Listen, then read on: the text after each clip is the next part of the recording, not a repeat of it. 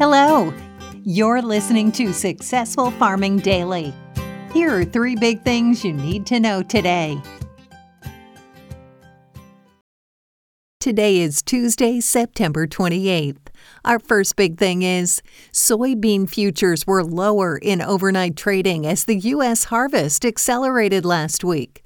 16% of U.S. soybeans were collected as of Sunday, up from 6% the previous week and ahead of the prior 5-year average of 13%, the Department of Agriculture said in a report. Around 75% of the crop was dropping leaves at the start of the week, the USDA said. 58% was in good or excellent condition, unchanged from the previous week. The corn harvest also rolled on last week with 18% now in the bin. That's up from 10% a week earlier and 15% at the same point in 2020, the agency said. Some 74% of the crop was mature as of Sunday. About 59% of U.S. corn was in good or excellent condition, unchanged week to week. Winter wheat growers had planted 34% of the U.S. crop at the start of the week, up from 21% a week earlier, and just ahead of the 32% that was in the ground at this point last year.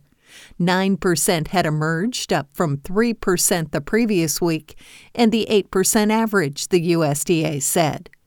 Exporters on Monday reported sales of 334,000 metric tons of soybeans to China for delivery in the 2021-2022 marketing year that started on September 1st, the government said. On Thursday, sales of 138,403 tons of corn to Guatemala were reported. Soybean futures for November delivery fell 5 cents to $12.82.5 a bushel overnight on the Chicago Board of Trade.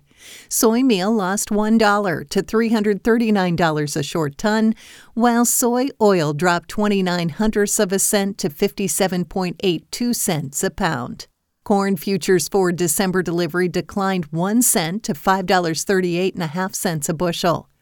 Wheat futures for December delivery rose 3 cents to $7.25 a bushel, while Kansas City futures gained 2 1/4 cents to $7.23 a bushel. Next up, inspections of corn and beans for overseas delivery jumped week to week, while wheat assessments declined, according to the USDA. The government inspected 517,539 metric tons of corn for export in the 7 days that ended on September 23rd, up from 403,422 tons the previous week, the agency said. That's down, however, from the 826,995 tons assessed during the same week a year earlier. Soybean assessments last week totaled 440,742 metric tons, up from 277,297 tons the previous week. Still, the total is well below the 1.3 million tons examined in the same week in 2020, the government said. Wheat inspections, meanwhile, dropped to 286,087 metric tons from 564,608 tons the prior week and 589,025 tons at the same point last year, the USDA said. Since the start of the marketing year on September 1st, the agency has inspected 1.14 million metric tons of corn for overseas delivery. That's well below the 2.82 million tons assessed during the same time frame a year earlier. Soybean inspections since the beginning of September now stand at 941,822 tons, the government said. During the same period in 2020, the agency inspected 5 million metric tons of U.S. beans. Examinations of wheat for export since the start of the grains marketing year on June 1st are at 8 million metric tons, behind the 9.25 million tons assessed during the same time frame last year, the USDA said in its report.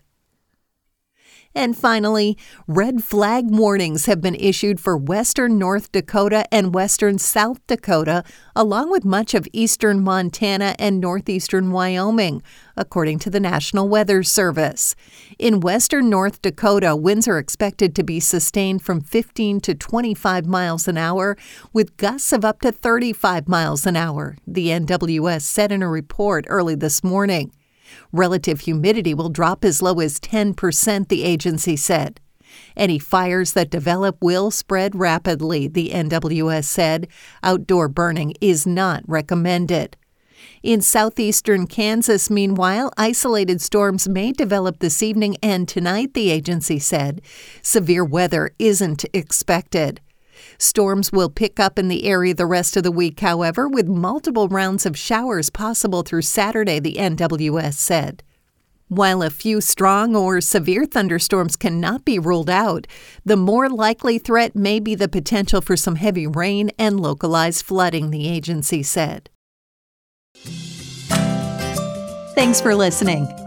Follow more news on agriculture.com.